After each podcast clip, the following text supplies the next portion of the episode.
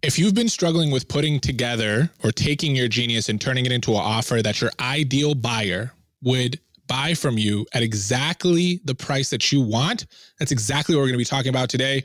Stick around for it.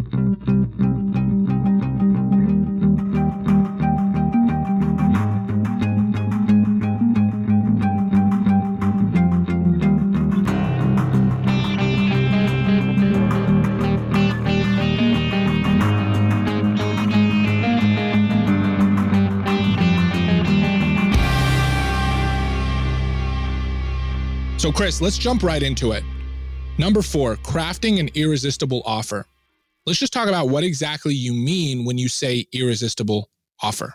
An irresistible offer is an offer so good that it compels the person to say yes, which requires you not to pitch or convince or to do much sales. And what you want to do is understand what motivates people and give that to them. So you're removing resistance the thing that gets in the way of a sale is when people feel tension around making the decision to move forward. And there's lots of ways to do this, but I want to share a little nugget from my former business mentor, Kier McLaren, God rest his soul, is that he's like, doing good work is the price of entry to be in business. So what you have to do is take that off the table. A lot of us think, well, the work should sell itself. We've been told this in school. We've repeated these words. I have said these words that if the work is good enough, I don't need to sell. And what we don't understand is that as competition has increased, and there are so many talented people in the world vying for the same kind of work that we're trying to get, we can no longer rest on the product is good. The product being the design services that you do, the copywriting, or the websites that you build. Because if you're not good and the work isn't good, they don't even consider you in the first place. So now what we have to do is we have to enter a new level of thinking about our products or services in ways that they become so attractive that that expression, take my money, comes from the client. Not literally, but they feel that. I'm curious about this because this is so timely. I had a conversation with some of my students, and we were talking about copywriting and particularly writing hooks and how they're concerned that maybe they're sensationalizing the information that they're going to give in their videos. And that made me feel like when you said this, is like, aside from, you know, competition going up, talent going up, some people may be feeling like, well, but I'm really good. Why don't people just buy from me? And is there something to the idea of why do I have to like make it sound sexy or come across sexy or really sell it if people just want good work? Can you speak to that a little bit? That feeling of like, I don't want to make it sexy and, and needing to fluff it up? Yeah. And I would agree with them actually. You should not fluff it up. And fluff it up is the wrong concept. You're not trying to put a nice package around a crap product. When you talk about creating an irresistible offer, it means you've actually redesigned, re engineered the product itself so that it doesn't really matter what the wrapper is. This is not talking about facades and creating uh, or that expression putting lipstick on a pig. If it's a pig, it's a pig, and nothing you do will change that. So we have to think about this radically different from the point of view of our client. And what we have to do is we have to try to identify what are the top things that create tension in the buy sell cycle. So let's talk about that, Mo. There's a couple of things, right? Why would a client not buy? Well, they feel tension around something. Oftentimes, it's around price because they think it's too little or it's too much. And it's kind of like the Goldilocks syndrome, right? Where it has to be just the right price. It's not too hot, not too cold, not too firm, and not too soft. And, and the natural reaction is, well, an irresistible offer is one that then must be at the lowest price. Well, sometimes that's the case. So when a client experiences a tension around price, what are ways to alleviate that tension? Well, there's two ways that I can think of reduce the price to a point in which it becomes a no brainer decision for them, or increase the perceived value, which is really where I'd like to spend most of our conversation today. Because anybody can tell you to reduce your price to sell more.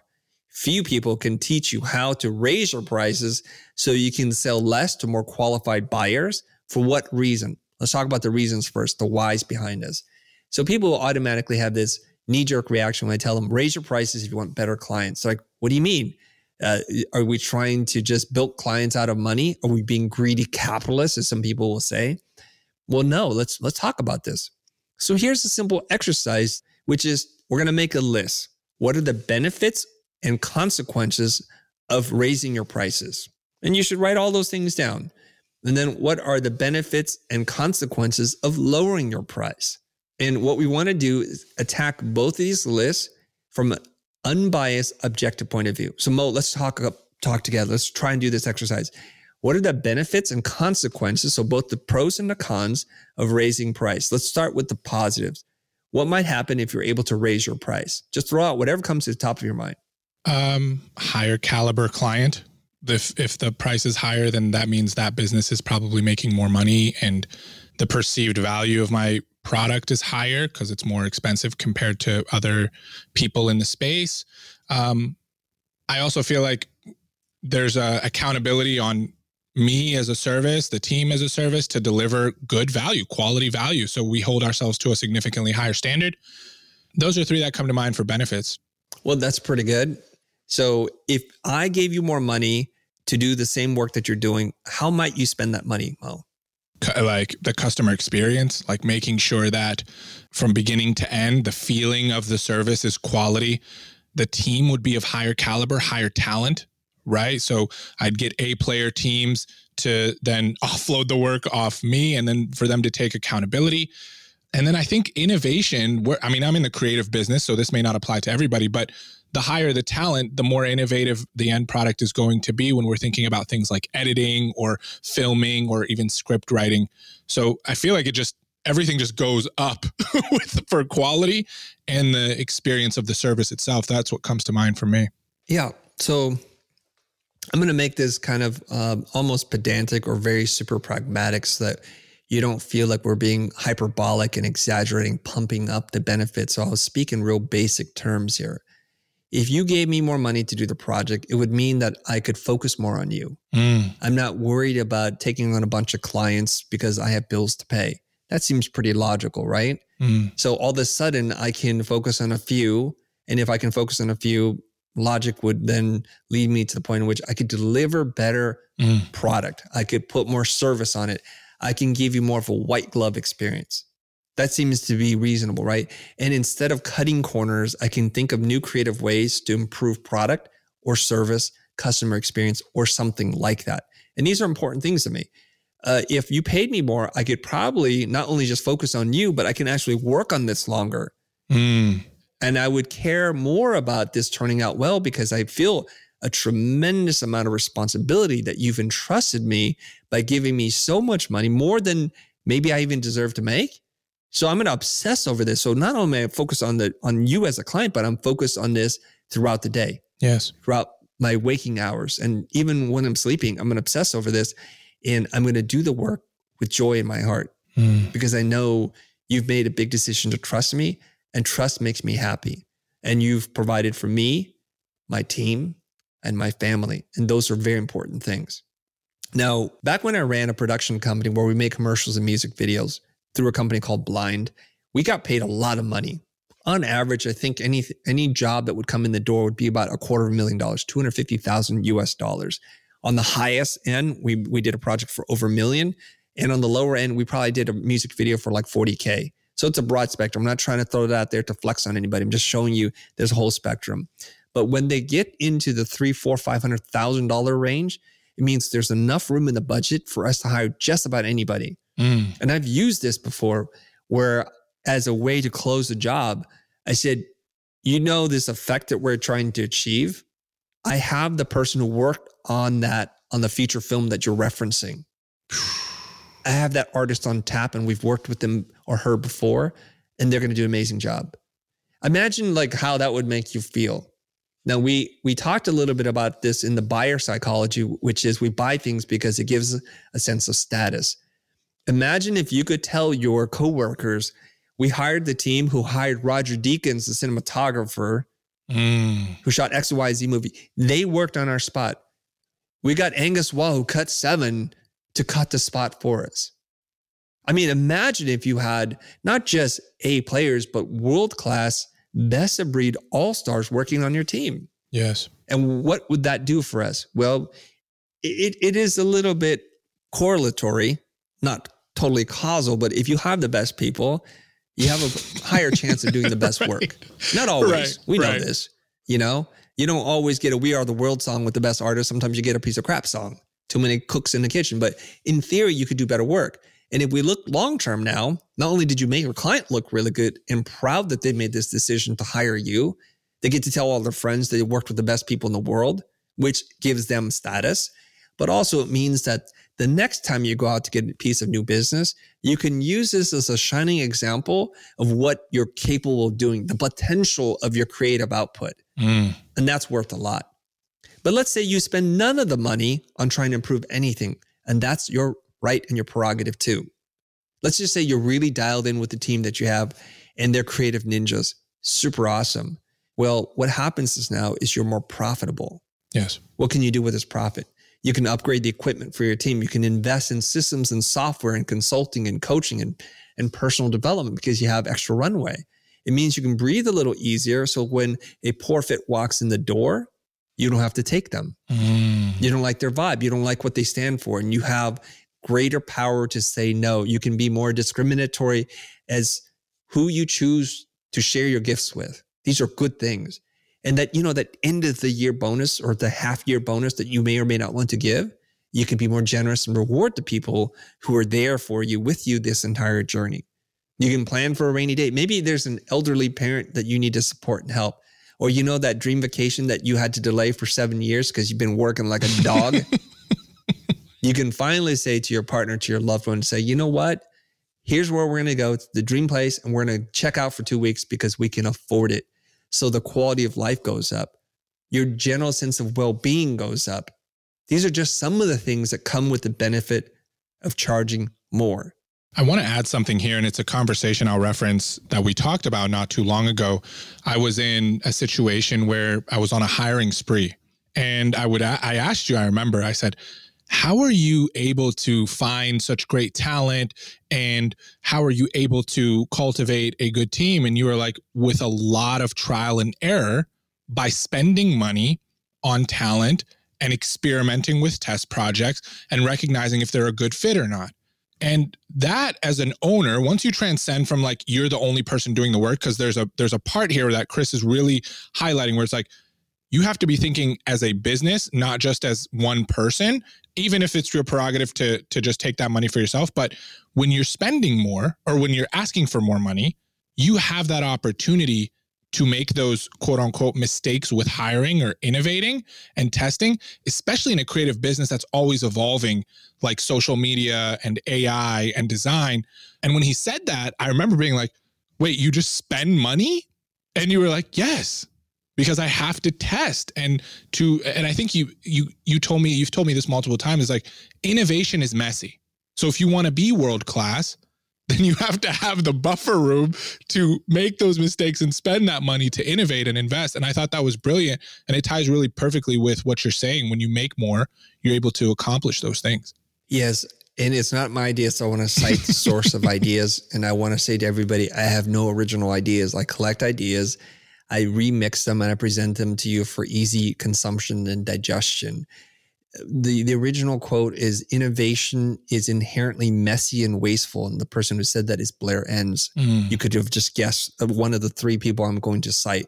And so what that means is companies want to be innovative and simultaneously diametrically opposed is they want to be efficient. And he goes on to state that those two ideas oppose each other because we want to be innovative, which means we have to try lots of things that are not going to work.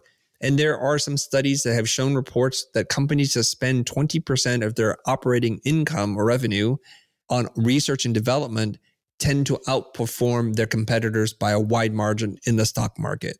So we know that. I mean, very few people are going to say we're a boring, non innovative, traditional company we always think of ourselves as innovative, but innovative means you have to try things that will not work. So you're going to need to spend money on people, on equipment, on processes that just don't work. And you're not stressed out over it because there's enough pad and runway there for you. So if I want to work with a new artist and I'm well funded for this project, I'm going to try them out. If it doesn't work, I just cut them and I try another person. Doesn't work, I cut them and I just, I keep trying. I'm not stressed out because the money is there and that's what I use it for do we want to do we want to do the other half of this example where it's like the consequences of not charging enough We do because inherently, whenever I tell people to charge more, they counter me with the argument of why you should do it for less. So let's go there. Again, I'm going to throw the ball in your court first, my friend, and say, what are the benefits and consequences of charging less? So let's go with the benefits first. If you are able to charge less, what are the benefits of that? And do your best to try to be objective and neutral when you're describing this list benefits there may be more demand for you because you're more accessible to a bigger uh, group of customers. It could not require as much resource. So the cost for it is going to be less, but that's out of necessity. Maybe it's faster in certain cases. That's a maybe. So that's what's coming to mind for benefits. And I'm trying here. I'm trying. Well, you have to try really hard because the audience will say like you're not speaking to what it is that I feel. Yeah. And luckily yeah. for you, I've read most of those comments. So I know what the argument's going to be. So let's try to point out the benefits in our most objective, unbiased way. Okay. What are the benefits of charging less? Well, when you charge less, it means you open up the potential customer base to more people. So you're going to get a greater variety of clients and you're going to get a greater volume of clients. You've removed a lot of the resistance in the buy sell cycle because you've priced it so low now that it doesn't even hurt me to try. And this is like akin to, say, fast fashion, where you're not sure about that trendy shirt or tie that you want to buy or dress. And so it only costs 25 bucks. So it's like, who cares? If it doesn't work, I throw it away. It, whereas if you pay $3,000 for something, it better work because you are now living with that and you're going to beat yourself up. So it also means you attract a buyer who's not wholly committed, who's willing to try stuff. And it gives you a great variety of projects to work on. And maybe in, instead of having three clients, you're going to have 36 clients and you can show all these potential projects that you work on. And you might get a lot more experience. And so by increasing the volume, let's say, let's say you can sell logos for $100. If you do 30 logos, that looks like a really big number. So in order to fulfill all these things, now we slip into potentially some of the consequences here. Mm. Well, who can afford to do this work? Well, I can't hire subcontractors because there's not enough budget in there for me to hire someone. If I hire someone, they might even charge more than what I charge. Yep. So I can do all the work myself. But because I have increased volume and increased opportunity, I have less time. So I have less attention and focus to each client and each problem. And I'm not spending all my nights thinking about this because my mind is racing with what I have to do the next day and the day after that. And so now as a consequence, I'm going to work longer hours for more clients. I'm going to be switching gears pretty often. I may or may not make mistakes because I just don't have the time to sit there and refine and double check anything. Right. I'll most likely be doing all the work myself. So that's awesome. I get to do all the work. So no subcontracted work. And some people love that. My hands are in the work, but it means I can get no help. And should I get sick? If I should have a creative roadblock, I am screwed. Mm. And I'm not going to be able to give good customer service because I can't remember customers' names. It's, it's going so fast. It's the assembly line. We've become the McDonald's of fill in the blank of whatever service you provide. And very few people want to describe what they do as a parallel or an analog to fast food. We want to be fine dining, not fast food. We don't even want to be fast casual right? So now I'm overwhelmed. I'm trying to make money to make things work. And and you know, you can only go this hard for this long before you're completely burnt out. Yes. You have nothing left in the tank because you know why? Because you can't take vacation. You can't even go to the toilet because you're worried about the 13 other projects you've taken on. So talk your shit, Chris. I mean, think about it. You're That's so the right. logic. I want to go all the way to the end of this thing. You might alienate your friends and your family and your loved ones because you're working all the time. Mm-hmm. They might label you appropriately as a workaholic, but you're saying, I'm just trying to provide. And this is what's happening. So the benefits are few, the consequences are many. So I want you all to think about that. So when you craft your irresistible offer and people want you to price your project lower, like I said, anybody can lower the price. It takes a creative person with self confidence and communication skills and business acumen to charge more. Mm-hmm. And that's a challenge. We want to do the things that are difficult because few people are willing to do the difficult things. means I have less competition. This brings me to another point. The higher the price of what you do, the less competition you have because there are only a few people that charge that premium price. The lower the price that you charge, the more competition you invite. When you charge quite literally $100 for a logo, which some people argue is too much for a logo to begin with, but that's a special breed of people, is it means that Sally, who is a hobbyist designer, also charges $100 an hour. And Jake, the student still in school and freshman design course, is like, I'll do a logo front. So you're inviting a lot of competition. And at this point, you've educated your customer to buy based on price, not on value. Yes. To buy based on price, not on quality, on not on craftsmanship, not on previous body of work. The single factor that you're telling them to focus on is price because that's what you focused on. Okay. So how can we do this? Because you're sitting there thinking, great, great ideas, Chris. Just charge more. We've heard it. Blah blah blah. It's all you talk about, right? that corporate American capitalist greed that you're always talking about. What kinds of things do people feel that create tension and resistance to buying? How much risk is involved? Will this work out? Am I spending too much? Have you done this before? Do I know anyone that you've worked with that could vouch for you? This is risk the higher the risk, the worse the offer is. So our main focus is to reduce risk. And we do this through many different things. We increase the perception or likelihood of success. And it's a perception, it's not real. Just if they believe it will work, that reduces buyer tension. So we need to assure them. And assurance is a fancy word for how do we guarantee them that this is going to work? And I don't mean money back guarantees, even though that is a viable vehicle for an irresistible offer. I mean, guaranteeing that I have a track record, I'm published, I judge shows on the work that we do. I speak on stages. I've worked with these clients who are way above where you're at. And if they're not crazy, maybe you're not crazy for working with me. I'm published. I'm a thought leader. I have massive social proof. All these things help to assure the buyer and to reduce risk, perception of risk, increase the likelihood of success. Next, pain. What can you do to reduce the perception of pain when it comes to this project? How much will I have to manage this project, Chris? How many iterations will I see? How do I know this will work? Is this connected to my goals? So, what you want to do is simultaneously reduce the pain while you increase the perceived gains. This is really important. And we can talk about it as, as Alex Hormozi has written in his book. If you like some of these concepts, I strongly encourage you to read this book because it's going to go deep into this. It's called $100 Million Offers. It's written by Alex Hormozi. And he's pretty brilliant when it comes to explaining complex business concepts to everyday people. I'm not affiliated with Alex at all. I make zero money by mentioning this, but what I want to do is share resources and source material so that if you want a deeper dive, you'll go here. Okay. The other thing that you want to do is you want to look at effort and sacrifices Alex writes about in his book, $100 million offers, which is how much effort do I have to do as the buyer? And what will I have to give up, sacrifice as the buyer? So if you take this to its logical conclusion, it should sound like this easy, instant. You don't have to do anything. The results are near instant. Now, as close as you can get that to design your offer, the more likely it is that you have an irresistible offer. Mm. So let's break this down and give some examples, okay? All right, Mo.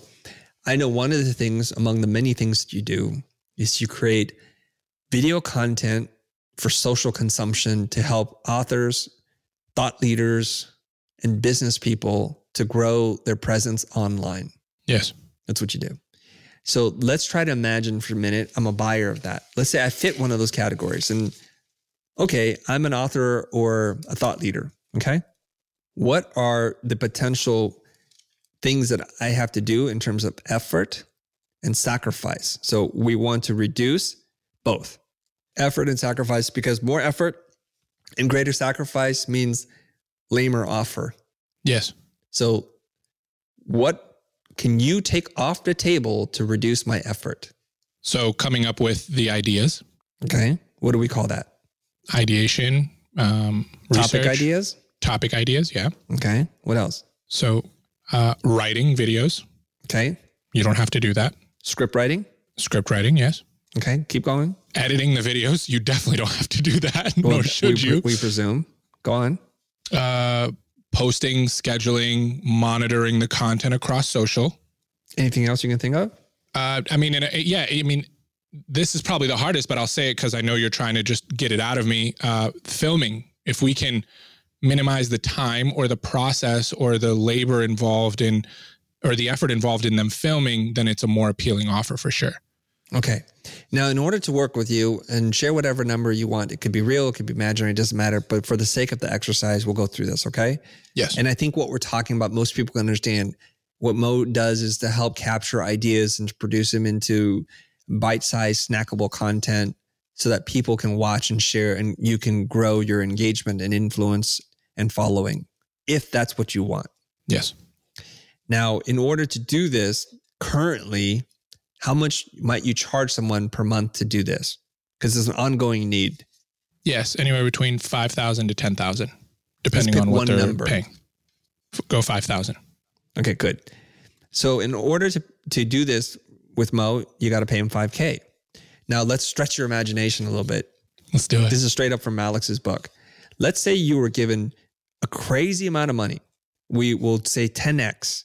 If someone to, were to pay you, a prospect to pay you $50,000 a month, first of all, I'm sure you'd be really happy. What else could you do to reduce effort and sacrifice? Oh, this is fun. I'm glad we have this on record. Yeah, I'm helping you design your business right now. I know. They would probably have a dedicated team for each of those components to where all they literally have to do is show up at a specific time out of their air conditioned trailer with and then just perform. Literally, they all they would have to be is talent. So that's if you gave me 50 G's a month. Keep stretching, Mo. That doesn't sound that big of a stretch. I just literally offered you 10 times the amount of money. This is where you have to put on your creative cap, okay? This is where most creative people excel because most creative people are divergent thinkers that can pull from different areas and they can bring them in. Th- Thanks for that. Most creative people excel. Me over here struggling. Uh, No, not yet, because we we have to do is we have to grease the wheels. And once you start to see where I'm heading, the ideas will flow. So, like many things, the dam pushes through a lot of silt and mud, and it's a sludge that comes flying out of dams when they open it up again. yeah. And once it works through that, and then it flows like crazy. So you see, this is a very helpful exercise, right? You want to 10x the rep budget, and we just went through this whole exercise like what you can do if you were paid more money. We just did this, so you can just map back to that. I see your eyes darting all over the place. You can just map back to that. Oh yeah, yeah, I remember. We could do what as it relates to creating social content for thought leaders. I mean, $50,000 a month, they would have a film crew that's on them 24 hours a day that can just be filming every waking moment of their day, full time shreditor or preditor. Yeah, so um, there's an HBO series that they produce every time there's a big fight. I think it's called 24 7. It's so successful for getting people to care that then they start to make this as part of their package. Basically, if there's a fight between Floyd Mayweather or or De La Hoya or Manny Pacquiao, they'll do 24 7. And it's written beautifully. It's narrated by this very iconic voice. I don't know who does the voice. And you fall in love with the storylines, and you're like, I got to watch the fight now. And they know this. Mm. And the theory is they shoot for about a week leading into the fight. So you kind of know what's going on. So you see how they're cutting weight, you see if they're in the gym, all the mind kind of psychology stuff that they have to work on. It's a really beautiful thing. So you could offer your prospects 24 7. Yes. Okay, what else? See, the wheels are starting to move now. Get past that silt and sludge, and you're gonna get to water pretty soon. Yeah. So we currently repurpose similar content across the three channels. So if we did have that kind of budget, we would have a dedicated editing team for each platform. You've already said that. Dedicated teams. Move on to the next idea. Oh, that's a different one. Okay. The first thing that people do is they say, when I give in 10 times more money, I just do 10 times more of the same thing. That's pretty natural. What we got to do is work through that. And there are ideas here that you're not even thinking of that have nothing to do with what you do today. I guess I'm I'm thinking about the product. I mean, from a maybe from a service standpoint, I'm gonna block, man. Yeah, I know, I know. I, I want you to be, be in pain for a little bit. It'll make the review much better. So this person is theoretically, just as a concept, going to pay you 12 times 50K. I believe that's $600,000 a year. Yes. Sometimes you need to look at it like that. What could you do with $600,000 a year? Now, this is not premeditated. I'm just going to go off what you young kids refer to as off the dome. You know, Eminem is unrivaled in his battle raps. I may be unrivaled. Maybe I shouldn't say it as in my on the cuff, off the cuff thinking. Okay. Let's try. If you were to hire me, Mo, let's just say you're a billionaire, millionaire, and you really care about your social presence for whatever reason. I'm happy to take your money. I'm going to help you. The first thing I do is I would buy all the equipment that you need and set up a studio in your home. Lighting, audio, everything works all the time. I would actually set you up with a desktop. So literally you push one button on an app and everything turns on. And I've gone in to set three presets for morning, day, and night, whatever it is. You're good to go. Okay. That's just one thing. Uh, let's say I create a ghost channel that only a few people see, where I actually write concepts using AI and my team of copywriters, and we use sampled audio from you to produce audio and video, and we put it out there for a period of 24 hours to test to see if the concepts work. So I'm going to do a bunch of A B testing concepts so I waste none of your time. So we're kind of saying these are bangers before you even record a single thing. Mm. I'm scraping all of the content from anybody that you and I have identified as potential competition and studying them and producing reports and making recommendations all the time.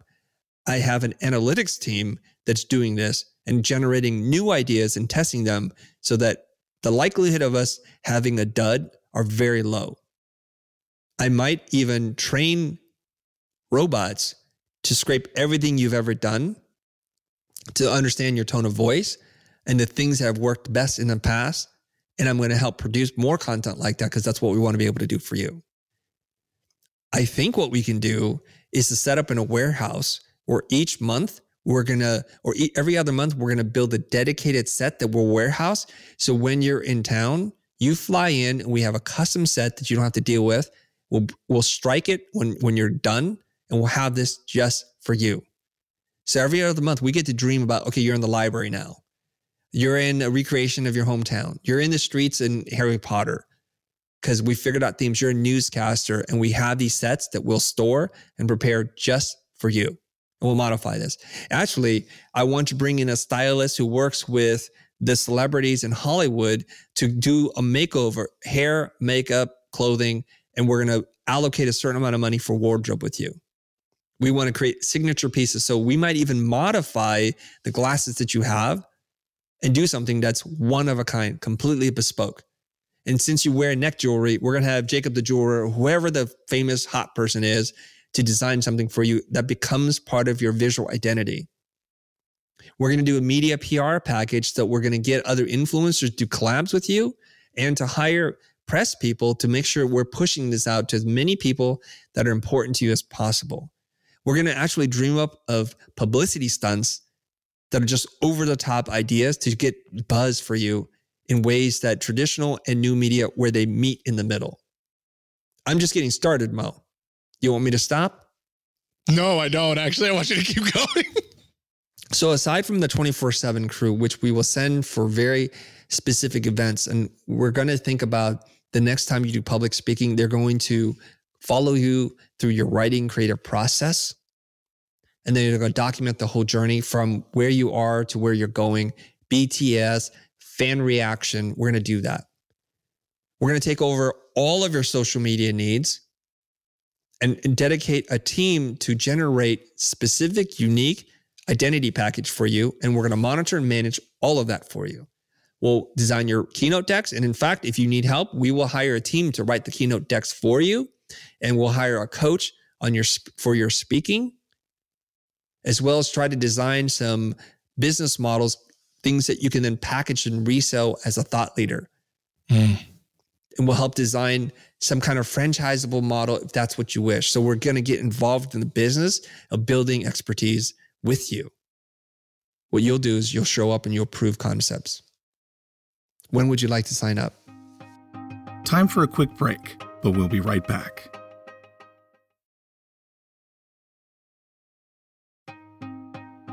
Welcome back to our conversation. One of the concepts I picked up from one of the speakers at Neil's Ford Mastermind was this idea of vertical integration. It's a strange concept, right? And the presenter, I forget his name, I think it's Jeff, but what he said on stage was what most people don't know is McDonald's is a very successful business, but they also have the largest potato farms and they have the largest chicken farms and go on and on. He said they actually manufacture more toys than anybody and they sell zero toys. Now, what they've done is they've set up complementary businesses that support the main business, that gives the main business an unfair competitive and legal advantage. The businesses, these vertically integrated businesses like the toy company, makes no money, doesn't need to make money, has no customers, but allows McDonald's to sell these happy meals for whatever, let's say 350 a happy meal. I need to update my prices here and include a toy that had they purchased somewhere else would have increased the price of the happy meal by a dollar or two which then makes it too pricey to buy for your kids. So th- that they take a wash on and they're able to do this. They can keep their prices at a certain place because they own the chicken farms. They insulate themselves from rising prices of chickens. So what business owners do very successful ones is they can set up a vertically integrated business that doesn't need to make money, social media presence, personal brand building, and they could just lose money or break even on it because the amount of attention and publicity and PR that they get from that generate way more revenue for their other businesses. We understand that, everybody? So when you understand this concept, you might approach your business offering in a very different light to attract a different kind of customer. But if you're busy selling to near to do wells, people who have never really made it, it's going to be a struggle to get $2,000 a month from them. And they're going to ask you to do a lot more. You see, again, I hate to do this, but I want to point back to when you increase your price, it forces you to increase the value and then therefore attract a different kind of buyer altogether. So you can see this is really fun. When we get away from what we do and we get to play in this thought experiment in this fantasy land of what could we do if we got a lot of money and we broke free of our conservative thinking, we can come up with some pretty radical ideas. Wasn't that a fun exercise to do, Mo? Yeah, it's going to make me replay this alongside the team to just figure out certain things to improve the business. So now we have potentially two services to sell to a client, a prospect, which is one, what you do right now for 5K, which sounded pretty good one that we can sell to a different kind of client for 50K. So guess where we're going? We're going to do the 10% rule now. We just tried 10X. We're going to go do 10%. So now if you only had $500 as a budget to help people with their social content, what could you do with that? Let's try to design some options. Go ahead, Mo. Options are pretty limited. You know, Don't think like that. Think innovative. Think divergent. think innovative for 500. Yeah. You know, there was probably a point in your life when if someone gave you 500 bucks, that would have been the world to you. No, you're 100% right. I just now have more information in my back pocket to know what I could actually do with that 500. Well, put it in your front pocket and tell me what it is. Still editing, probably with a limited quantity of output. Good. If you're already filming, so say that you are someone who maybe does podcasts or you uh, do a lot of coaching calls, then we could repurpose existing footage to then edit. So the repurposing is a piece of it. Okay. Good. Keep Um, going. Give me one more. And then schedule for you, schedule the content, post it on your behalf. Okay. That's what's coming to mind with a limited quantity of output for the month. You've done exactly what I wanted you to do. So this is brilliant. So let's quickly recap. You had a $5,000 offer. We went bananas with the 10X offer. And the first thing that you do is you just increase the amount of what you do to come up with your 10X offer. And what do you do in the reverse? When I say you have 10%, all you do is just reduce the quantity of what you're going to offer. Not a ton of innovative thinking there, Mo. You saw what I'm you such a great case study. Is, You it, did this is this why we go viral? You did this perfectly. You really did. But here's the thing that you don't understand. When it's not you in the hot seat, your brain is really clear. Mm. You know how you watch like design competitions? I could do that. And they put you into design competition and you suck butt. You totally suck, right? Why? Why? Why does that happen? Because adrenaline accelerated heart rate, perspiration, the idea that you're under uh, the spotlight and everybody's watching, it makes you second guess. So this is a pretty normal phenomenon. It's easy for us as armchair quarterbacks, armchair designers and copywriters and idea makers to do this. And I almost guarantee you, I'll put you in a spot, you'll crack like an egg. So we did the exact same thing. We just reduced the quantity, and that's not the answer either. We must be innovative. And I think what happens is we have to fight the instinct to self sabotage. Mm. When you hear 500 bucks, you're like, this sucks. I don't want to do this. So you'll generate ideas that suck that express that you don't want to do this. And truth be told, how many videos can you edit for 500 bucks? How much content repurposing can you do? How much post scheduling media yeah. management can you do? Nothing really. So you have to break the mold. Yeah. Okay. It's tough also because it's like the the the curse of not the knowledge you already have. Perhaps. Right. So so you have to literally, like you said, think outside the box. Like put the things to the side that you know, and then innovate, which I'm sure you're going to tell us here in just a second. Yeah. So I'm not sure that I'm using this term correctly, but I just love it, and I want to inception you with a concept with a visual metaphor. We've heard of the concept neural plasticity I think neural relating to the brain and plasticity is how how far it can stretch and and mold. As as we've learned, the older you get, the more rigid you become, the less neuroplasticity you have. And there are ways that you can do this to remain an innovative thinker. They they'll say simple things like take a different route home, to try to do something with your non-dominant hand, to walk backwards up the stairway because you're building new synaptic nerves in your brain so it doesn't die on you so thinking outside the box is not only good for your company, but it's also good for the preservation of these parts of your brain that you want to activate. Now, that is me talking out of my butt. So the way I look at it, neuroplasticity sounds a lot like elasticity, and we have a rubber band. And whenever I talk to my students, when I used to teach this in class, is think of your mind, your creativity like a rubber band. If you don't stretch it, it's really boring. It's flaccid. And if you take it and you stretch it really far to the point in which it snaps, you've broken it. The key is somewhere in the middle where you stretched it, but it doesn't break. And that is powerful because you know what you've done? I'm talking about a little science here, you've created tremendous potential energy. And if you want to shoot your brother with it, you just let it go. And if you let go in the wrong direction, you snap your and you shoot your own eye out. Hey, that's, you know, just rewards, right? Justice in the world. You're just having fun now. That's what you're doing. I want you to think about this neuroplasticity, yeah. elasticity, a rubber band. We need to stretch. And Mo, I want you to stretch. So we know that there are constraints, and it's very good to understand problem solving is understanding constraints and resources. Mm. Okay. So your constraint is $500. How can you make money in this modern world of $500? Well, depending on where you're from, let's assume that doesn't buy you very much. So the only way you can make money is to do it in volume, which is a constraint. Mm. It's not enough money. How to get around this? I have to do volume. And the only way I can do volume is I create something that is infinitely scalable. This should open up your thinking immediately.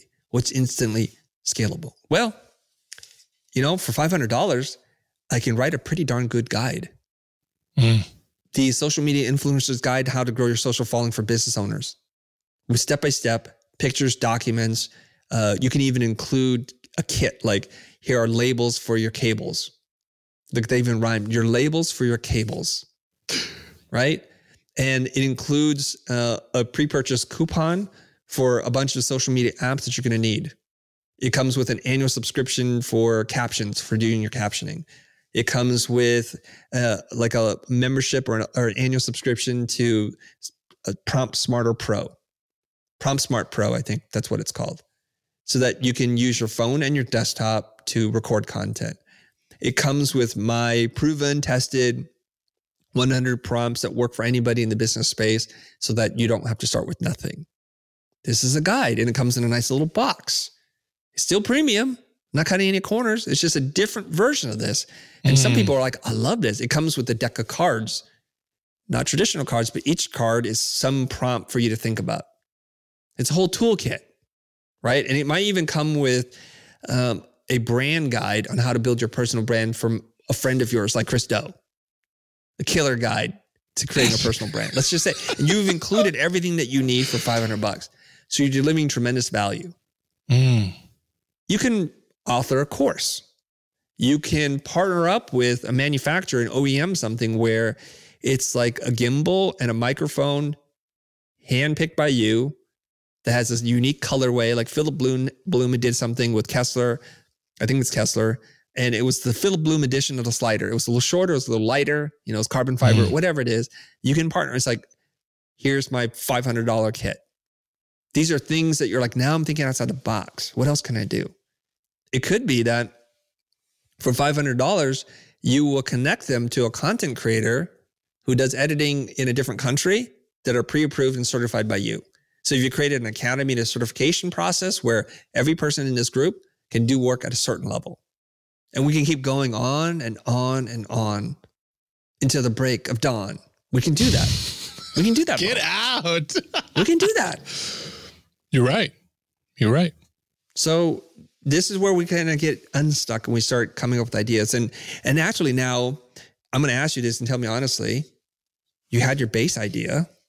We told you a fifty thousand dollar thing. Did you get excited about the fifty thousand dollar potentiality of that? A little bit. Just a little Yeah. bit. It would excite me a lot. Like wow, if a client really gave me fifty k and committed, I'd be so excited. Maybe we need to check in with ourselves emotionally here. No, it's not an emotional thing. I immediately, I'll tell you the honest to God truth. As soon as you started listing the things you would offer in the fifty thousand dollar package, I went into, and this is this is good because it it allows me to pull my rubber band. I immediately went into like operationally how to pull that off. Yeah. So I, I did something that I always tell my team not to do. I didn't let the idea even marinate. I Yeah. immediately went into skeptic mode. I was like, Yeah. no, no, no, just leave it on the whiteboard, let it marinate, allow yourself to really digest it. What I actually got more excited for, and maybe this is just the area that I want to take my own personal brand, was the lower one where it's like, that's kind of cool, you know? Because it has an elements of a product, it has an elements of academia to it where they're like, what if it could be a, a guide or a book or a template or these cool things? And then, you know, you teach around it. But either way, I think there's a lesson in both. The big one, it's like when you innovate, you got to get there. And then the other one, it's really cool how you still innovated. I'm not even done yet. Like you made the five that you made the five hundred dollar one sound really cool to experience. Right. Yeah. So let's address both of these things. When I tell most people you can now make 10x per client, they usually get pretty excited about this. Mhm. And then it's like, like what is that? The cherry plums plum song, like during Christmas, the Nutcracker, you know. And it's like dreams of like fancy things happening, and you feel warm and cozy by the fire. Stockings are filled, you know, chestnuts roasting, that kind of stuff, right? And the funny thing is, you did what you have to be very careful about not doing. And it's a term from Tony Robbins. You got caught up in the tyranny of the how. How will we do this, Chris? Uh, Yep. How is this possible? Like, what is the least going to cost? And this is not a natural thing. I don't want you to beat yourself up over, but I want to point it out for the sake of learning for our audience. Do not get caught up in the tyranny of the how. Live in the space of ideas where everything is possible. First, determine if it's possible, if it's probable, and if it's something desirable. And then you will manage the resources to make this happen. So, what happens with a lot of people in brainstorming, like in my design class, they won't design a storyboard to look a certain way because they're like, how am I going to produce this? So, what they've done subconsciously and consciously is they've eliminated a lot of possible ideas and they just go with what? What they know how to do, which is following a pattern from the past. So, you don't want to be innovative. You want to just stay in a little box. Mhm. And boxes are good to be buried in, but not to live in, in terms of your mind. Open up. Now, when we went to the $500, you were also stuck at the beginning, but as I described things that are scalable, I'm sure it tickled your brain because not just for the things that you said, but because it doesn't require too much work from you after you set up the systems. So it's on autopilot. We can get excited. So first we are like, 500 bucks. I ain't going to be able to do anything with that. But $500 presented this new way, you built a product company. Product companies are valuable. They can be bought and sold. They have intellectual property. You can scale a team up, whereas bespoke service is very hard to do. And I'll throw one last idea just to like push you over the edge in terms of like what you could do. Give me the goods. I'm Give me all of it. we know that there are things like Birchbox and HelloFresh, where they deliver a packaged meal because they discovered something. People do enjoy cooking, they don't enjoy shopping. They don't want to buy a whole thing of pesto to make one meal. And so what they've done is they portioned it and put it all together so that you can get the joys of cooking. You can learn a few things and it's like paint by numbers. And there are these little kits that you get sent to your home. Well, I've been toying around with this idea as an educator. What can we do that feels fun? Now, as a kid, I would love to order things through the mail because it's a way to give myself a present. Like the postman came, there was a box. I'm like, I'm ripping into this a little surprise. And I'm like, wow, so cool. I'm gonna put this kit together.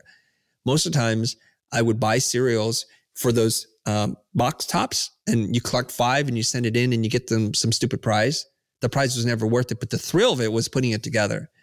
So what if you came up with a subscription service for not even $500, $50 a month? My team and I are going to send you one of 12 boxes that are going to get you to think differently about content creation. It's going to be creative, fun, and it's tangible, it's tactile, and you're going to get to do something. So sign up for the subscription. It's 500 bucks. It's 10 boxes that'll be delivered to your door, post included.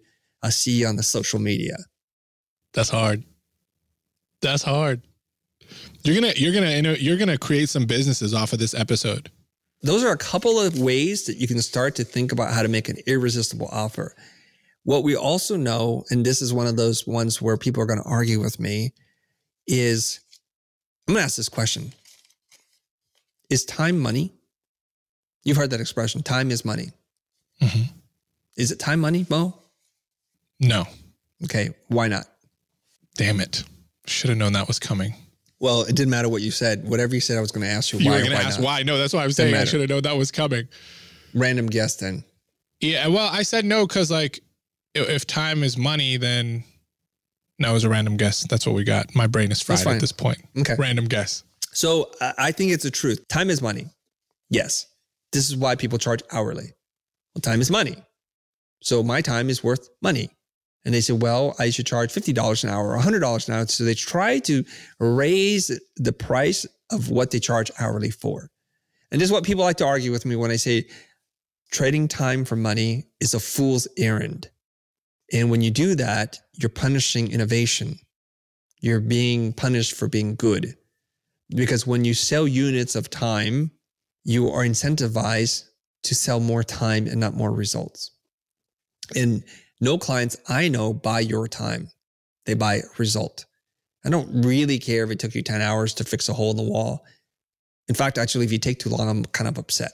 So, why am I saying this is true then? Because you know I don't believe in this. So, people say, well, just keep changing your hourly rate, Chris. But conceptually, it's a flawed concept. It doesn't matter how much you scale it up or scale it down, you're still exchanging time for money, which means the unit of measurement that is important is time. And very few people buy your time. Okay, get ready. Here's the big twisteroo on you, okay?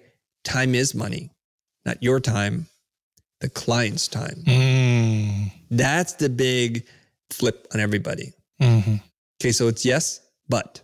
So your client's time, presumably because they can hire you, is worth more than your time. Yes. When you go in and you get your hair done by a stylist, whatever they charge you is worth less than what it would take for you to get a degree in in beauty or hairstyling and for you to be able to cut your own hair. It's just not worth it. So you just pay. Um, you pay the gentleman to shine your shoes because the materials and get your hands dirty and the whole bit. It's an affordable luxury for you. Your time and effort is worth money. So the person who saves you your time and Mm. effort creates money for you. You've heard me say this before, Mo. I do not hire people for them to give me more work Yes. Yes. because now you've done the opposite. I've given you money for you to make me work harder. How long will that relationship last, Mo? Not long at all. So you can see the frustration. So your mind should be obsessed over how do I save my clients time because their time is worth a lot. So let's enter in a situation. Uh, a client wants to launch a restaurant. So they go to a contractor, and the contractor says it'll cost $100,000 in construction fees. It'll be done in four months. They're like, great. What would it cost to do it in three? And they're like, what do you mean? It can't be done in three. Why not? We don't cut corners. Okay, cool. They go to another contractor. How long would it take? When do you need it to launch a store by? It's got to launch in three months. Because you know why? Every month that it's not up, it's costing me $100,000 So good. loans and lost business. So good. So you say, okay, normally I think this would have to be done in four months. But seeing how it's costing you $100,000 not to get this up, normally I charge $100,000. I can get a two shift crew. I know people at City Hall can issue the permits for our approved plans. We're good to go. It's going to cost you $180,000 to do this. If you're the business owner, who do you hire? Company A or company B? Option number two. you would go for number two. You see what just happened there? I asked you what time is important to you. And then theoretically, then you volunteered information like, why is that important? Because it's caused me a lot of money. I know this because I've been in business, I've purchased real estate, I'm financed buildings and projects before. It's killing me to pay for a space I cannot use. I'm paying the loan, I'm carrying the loan, I'm paying for insurance for the place. I'm also paying tax to be in the city real estate property tax. I'm paying for a lot of things. And the most important thing that is an opportunity cost is I can't start my business until this store is open. So time is money, not your time, the client's time. When you understand this, it would change the way you think about your work. That's why when I said early on, two words you should think about are easy and instant. People pay a lot for that. Let's check our logic because this is what I like to do. Okay. A package is going to arrive to you in five days, Mo.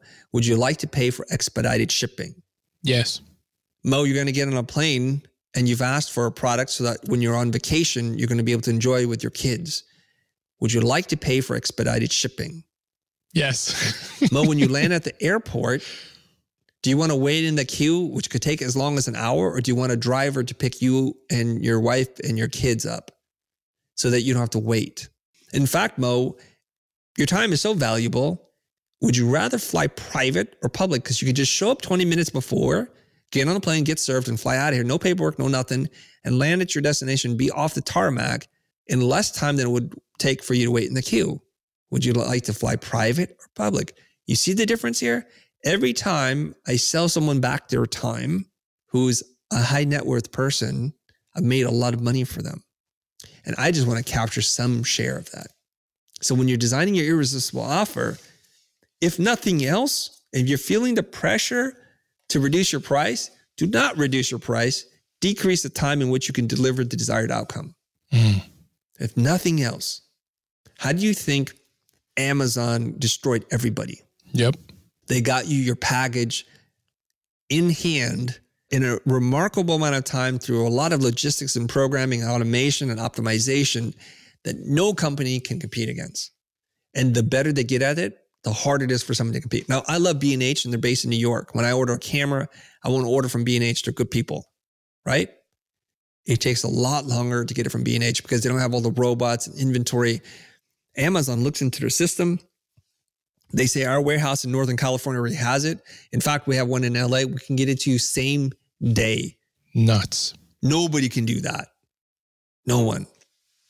So Amazon has created customer loyalty, even though you might not think of it like that, but customer preference because they've been able to shorten the period in time in which it takes to get something. In some instances, I feel like it's more painful for me to get my car, to drive somewhere, to buy it, to go back home and sit versus hit one button, it'll be here so fast. So true. So think about how you can deliver your product faster. Not deliver an inferior product, but to deliver the same product or the better product for less in less time. What can you do to reduce perceived risk and increase perception of success? There's a whole host of things you can do. And when you do that, you want to package all of this up. And now you have three tiered pricing. You have your $500 option, you have your $5,000 option, and you have the Ritz Carlton option, Four Seasons, $50,000 white glove. I'll give you a back rub while you're at it option. Yes. And by providing pricing options, you've removed a necessity for the client to triple bid you. They have things to compare to. This is why when you look at many products in SaaS, they have the good, the better, and the best. Mm. hmm because they don't want you to go to another site and do comparison shopping. And in fact, because they know we can't make a decision without context, they'll also then include the comparison, the matrix between their competitors, what they all feature, and what's unique about their product. Mm. So you might say, well, there's no differentiation between me and the next competitor. And that is a positioning product design problem on your part. You cannot articulate or pull any differentiation between what you do and what they do. So to kind of land the plane here, Mo, is when we talk about writing an irresistible offer, it's not about adding sizzle. It's not about packaging. It's literally redesigning from the ground up what your offer is, so much so that your clients feel, in Alex's word, stupid for saying no. An offer so good, it sells itself. Thanks for joining us.